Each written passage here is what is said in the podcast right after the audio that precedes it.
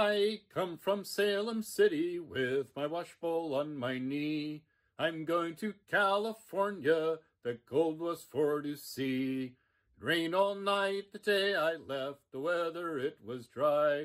The sun so hot I froze to death, oh brothers don't you cry. Hello, I'm Sabrina Olivares. And I'm Ann Monk. We're park guides at San Francisco Maritime National Historical Park and co-hosts of the podcast Better Lives, Bitter Lies. Today, we're bringing you a special episode on a topic that might catch the ear of anyone interested in musical maritime history. The topic is sea shanties, which you might have heard about recently through the app TikTok or the internet and social media in general. Or through movies or video games, or because you're a music as well as maritime aficionado. Or because you've had the great luck to attend a park program led by our interviewee today, Peter Kaysen. Peter Kaysen was an interpretive ranger at the park for 28 years. Through words both sung and spoken, Peter has helped share the stories of Pacific maritime music and labor history. He retired in October 2020, but you wouldn't know it. He still devotes much time to volunteering as our music programs coordinator. And that's also the role he had as a ranger, organizing the park's monthly shanty sing, as well as performances for the annual Festival of the Sea and the evening Sea Music Concert Series. We'll actually learn a little more about Peter's career path and relationship with the Maritime Park during our interview. Shall we listen to it now? Sure. Let's go. As we all know, shanties have become viral recently, but San Francisco Maritime has had a long-standing shanty program. Thanks a lot to you, Peter. So certainly, we think you're the perfect person to tell us briefly about the history of shanty songs. Well, sure. Shanties, as we know them, as they've come down to us, really took off in the 19th century during the golden age of sail. I say the golden age of sail and the golden age of shanties was roughly from the 1840s through the 1860s. However, shanties have probably been sung as long as there's been people on boats and ships. The oldest records that are known of go back to about 1400, where in some writings in England, for example, there's a few references to these chants that sailors are doing, but there's no written music associated with them. There are only little fragments of verses. Shanties, as we know them, with lots of verses and melodies, were really from the golden age of sail, and that were collected by sailors and authors. In the 1930s and 1940s, the Library of Congress recorded shantymen who were, by that time, old men, but we were able to get down onto recordings a number of sea shanties. So there were a number of sources of how we know about these songs. And collectors have taken down melodies. You know, they've written down notes to them after hearing some of these people sing them. But I also want to mention that there's a wider world of shanties than only the masted sailing ships going around Cape Horn. Shanties, defined as maritime work songs to set rhythm. We find them in rowing songs from African countries. We find rowing songs from Scotland. We find them in net hauling songs from Hokkaido, Japan, and net hauling on the Carolina coasts here in the U.S. from African American men who are working with menhaden fish and singing shanties as they hauled on nets. So there are many different uses for these shanties, not just on the big sailing ships. Sure. Thank you. And the beauty and the utility of the shanty is that together, if you're singing the same song, you're likely to be able to work at the same rhythm. Right. It would set the rhythm and also lift your spirit. Could count out numbers. You could go 1, 2, 3, haul, 1, 2, 3, haul. But that one, it would set rhythm, but it really wouldn't do anything to make your job seem to go a little easier or interesting. So these shanties, they would lift sailors' spirits, or at least try to, during these really hard and dangerous jobs they do.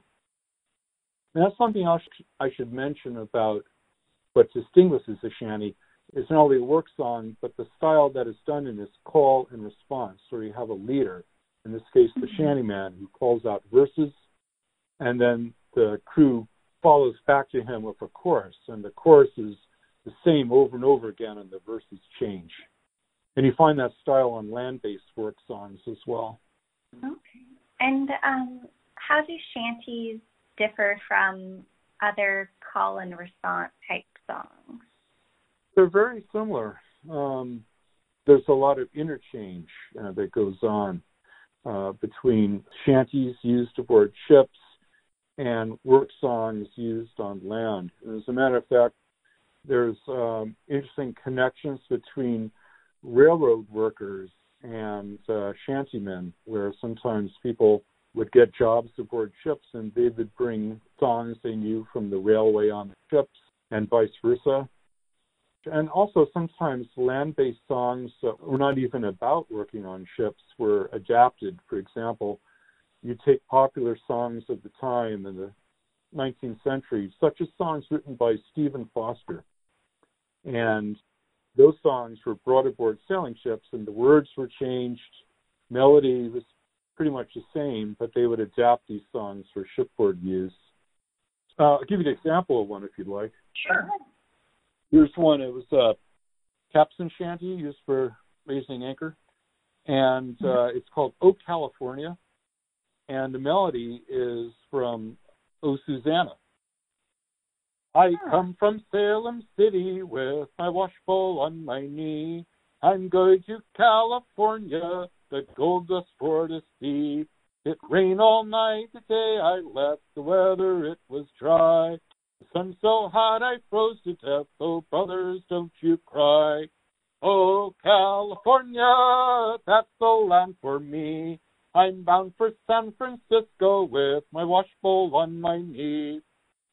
So that's just one verse and chorus from that song, but there's several verses to that.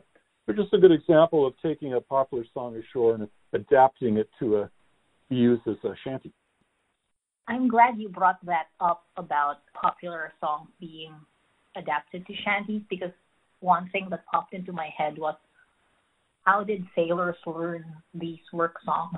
I mean, I'm tempted to say now, if you were being oriented to a new job, you'd all sit in a room and get taught. You'd have company song 8 hours. Yeah, you'd be in a conference room and be taught your company song, but I don't think that happened then. So how did they just keep learning these songs? Mm-hmm. Especially when they potentially may not have shared the same language.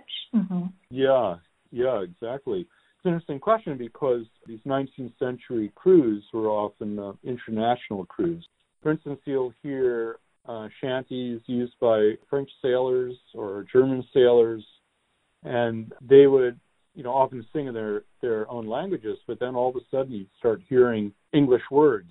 So they would adapt these shanties that might have started here in the U.S. or in the United Kingdom. United States, Great Britain were two of the major places where these shanties were begun, and sung. And then you had a whole number of French shanties, for example. And then within English language shanties, you had often influences that were both at the same time Irish influences and African American influences. There were a whole number of shanties in the 1840s that had both influences, because you'd have African Americans working aboard ships and Irishmen working aboard ships, and one watches below and they could hear the songs. The Irish men would hear the songs sung by black men and vice versa. And so you get these interesting combinations of these musical traditions. And then in the West Indies, in the Caribbean islands, a lot of British ships came in there, the native islanders would pick up shanties too, and they would sort of make up their own renditions of shanties that originated in the countries where their ships came from. Mm-hmm. And it's an interesting phenomenon how you had groups on land where there was a lot of racism going on and competition for jobs and just racism, and yet musically things just mixed together. I mean, it's too bad things didn't go so swimmingly well, you know, socially and economically and politically as they did musically. So it's an interesting phenomenon about the music, how that all sort of came together in the songs. Sure. I wonder if you could continue to say that about modern music, too. Mm-hmm. But in thinking about how much blending and melding and influencing there is in shanty music, could you tell us a little bit about how West Coast shanties are unique? Yeah, you know, you found on the West Coast shanties about the West Coast, shanties about California, about immigrating to California or the gold rush. But they were sung not just in California, but these came shanties that were also sung in, you know, in Great Britain among sailors there, as well as American sailors. So another way that the shanties kind of mix together. But yeah, there's some really interesting ones about California and about San Francisco. Shanties, for example, about shanghaiing sailors. Now, shanghaiing is a term that originated in San Francisco when clipper ships were going from San Francisco to Shanghai, China, in the tea trade. It's a very long journey. You might have to wait a long time in China to get a ship that would take you back to San Francisco. And so it was hard to get enough crew to go willingly. And so they would kidnap sailors. And that's how that form of kidnapping became known as shanghaiing, because they said you were shipped to Shanghai, and then that got shortened down to Shanghai. And for example, the hauling shanty, Whiskey Johnny, that's all about shanghaiing sailors and warning sailors about the crimps who ran the boarding houses and saloons in San Francisco. If you ever go to Frisco town, Whiskey Johnny, mind steer clear of Shanghai Brown. Whiskey for me, Johnny, he'll soak your whiskey nights and morn. Whiskey Johnny, and then Shanghai you round Cape Horn. Whiskey for me, Johnny. And that goes on with verses about sailors being drugged and Shanghai to board sailing ships. Shanghaiing is a real theme when you have shanties about San Francisco. Mm-hmm. And the gold rush is also a theme. Yeah, I'm wishing we'd maybe had this conversation earlier. You could have soundtracked our other podcast episodes. Can you tell us on a personal note what drew you to shanty music? Yeah, well, you know, I grew up on music. I mean, I think my mother got me my first records when I was about 3 years old, and the folk music. And then, you know, as I got older, I got interested in rock music and blues and jazz and such, but always had a, you know, taste for folk music. But what really got me into a deeper dive into shanties was when I went to my first shanty sing at Hyde Street Pier as a visitor in November of 1989. Some friends I knew from the Irish music scene, because I played fiddle music, they called me up one night and said, hey, we're going to a shanty sing in San Francisco. You want to come? I said, okay, I've never been to one, but I'm game. And this was aboard the Balclutha. And I went in, there were about 70, 75 people there, all singing along. And I saw a park ranger with a guitar up front. I just said, oh, my God, what a great job. I want to do this. So I was just taken by the whole event, and it was like an epiphany for me. So I went up to the ranger and introduced myself and said, I'm really interested in getting involved with the park and in the shanty programs. Her name was Celeste Bernardo.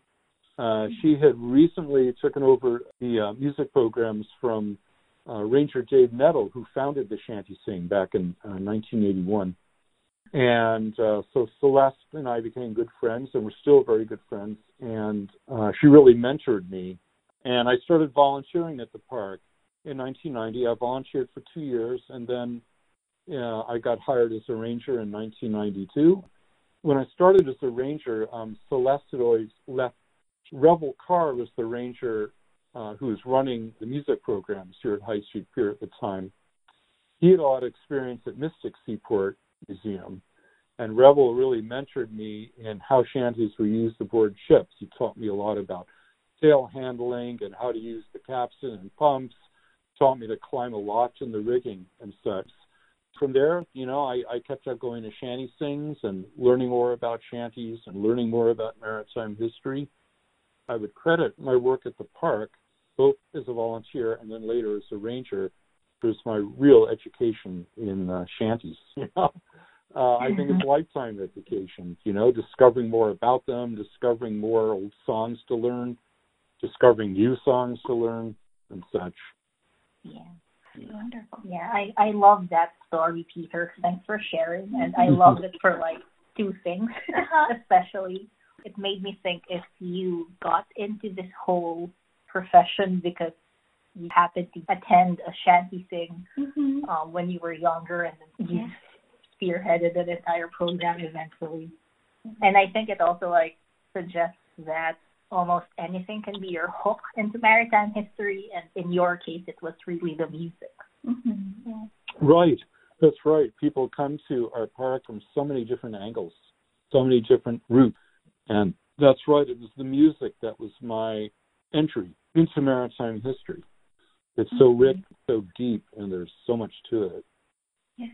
Well, and speaking about how the shanties that were about California and the gold rush were sung on ships all over the world, it's a good reminder that the water has very few boundaries. Good point. And things that are worth passing along and can survive a trip around the Horn and go anywhere. Yes. And speaking of things showing up in unexpected places, shanties are certainly experiencing a surge in popularity now, thanks to apps like TikTok. Yeah. Did you ever imagine that happening ever? Yeah. That they would suddenly be home. I never imagined that happening. It's interesting, the song, the Wellerman, is actually not a shanty, but it's a, you know, a composed song, a four-biter. And, you know, often people will make, I think understandably, make the mistake of just calling every sea song a shanty. But it's an amazing thing that happens with that. You know, young people are real drivers of, I think, music these days. So in that sense, it's not surprising, but in another sense, it's very surprising how, for some reason, this particular guy doing this particular song at this particular time, all of a sudden it's just taken off like a jet. I'm absolutely flabbergasted. I'm amazed. I'm pleased. Good. Yeah. To backtrack a little bit, could you explain to us the difference between shanties and sea songs? Sure. Shanties were strictly work songs. And then he had other types of sea songs that were used for fun.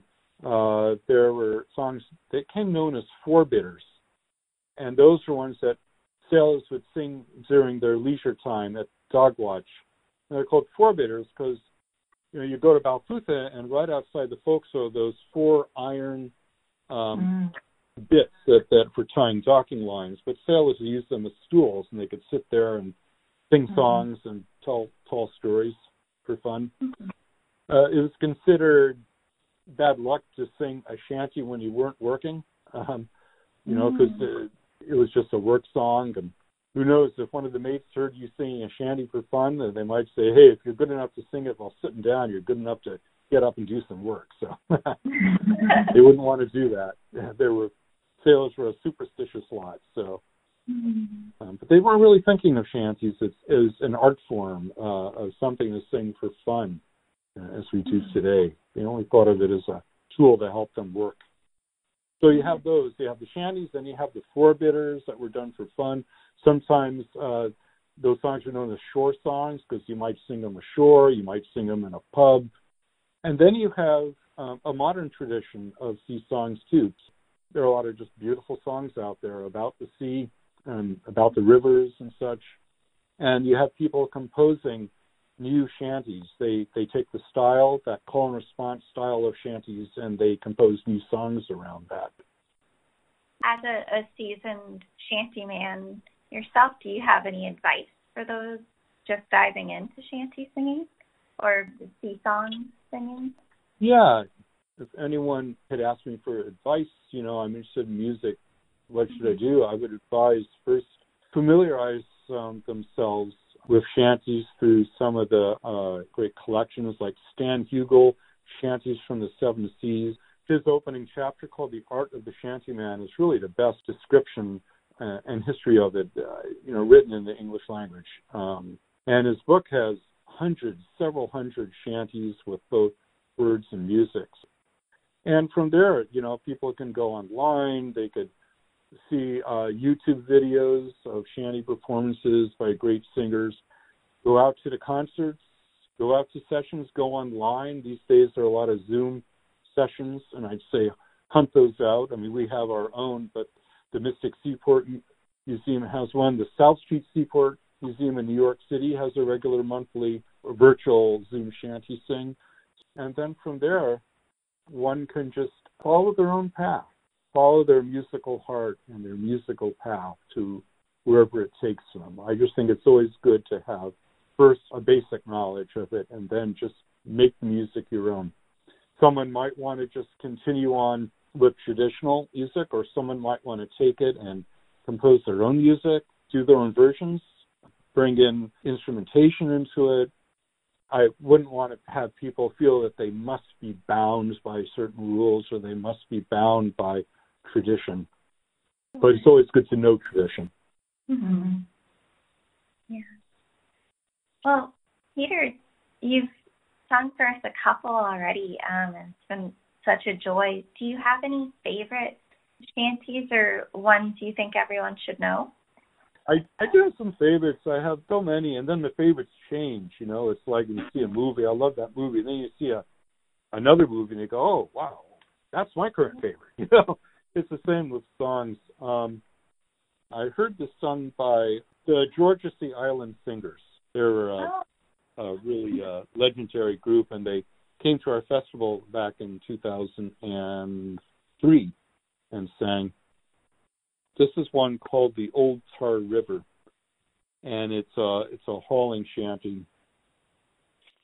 Oh, in the Old Tar River, oh, Eve. Lord, hey, you're talking about the Old Tar River, oh, talking about the river. The Old Tar River gonna run tomorrow, oh, Eve. Old Tar River gonna run tomorrow.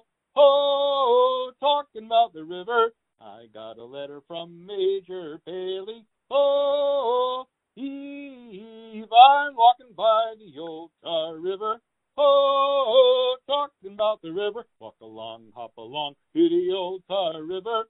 Oh, Eve, by the Old Tar River, run black and dirty.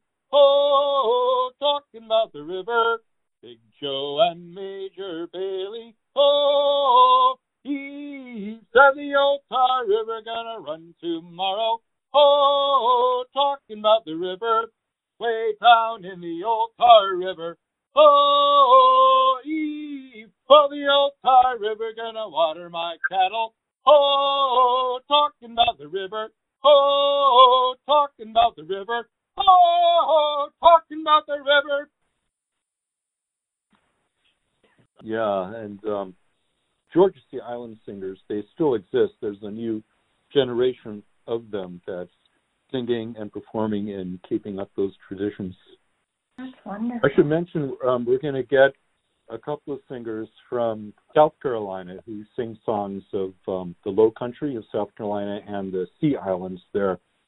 Their names are Ron and Natalie Days, and they sing a lot about the Gullah culture there. They're educators, actors, singers, and the park association is going to be hosting an online concert with them.